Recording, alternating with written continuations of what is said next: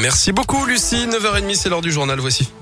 Voici Philippe Lapierre Breton. Et l'info de la matinée, c'est ce conseil de défense euh, sanitaire qui va avoir lieu à l'Elysée. Jean Castex pourrait donner aujourd'hui un calendrier précis pour la vaccination des enfants de 5 à 11 ans. La haute autorité de santé, je vous le rappelle, recommande pour l'instant de vacciner les 360 000 enfants à risque, mais pas encore tous les enfants de cet âge.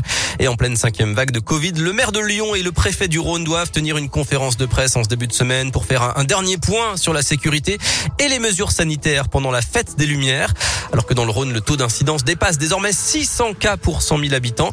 Et c'est donc l'événement de la semaine, la fête des Lumières. 31 œuvres sur 27 sites. Ça commence mercredi et c'est jusqu'à samedi.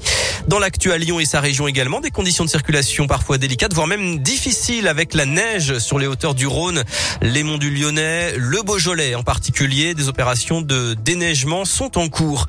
Une triangulaire en vue au deuxième tour des élections municipales à Givors dimanche. Le scrutin de 2020 a dû être annulé à cause de soupçons de pression sur les électeurs et il a donc fallu revoter hier.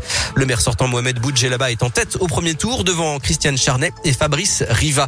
En foot après sa défaite mercredi contre Reims, l'OL n'a pu faire mieux que match nul hier à Bordeaux 2-2 en clôture de la 17e journée de Ligue 1. Lyon seulement 12e du classement.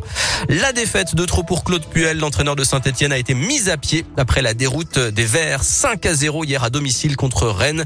La Saint-Etienne dernière du classement.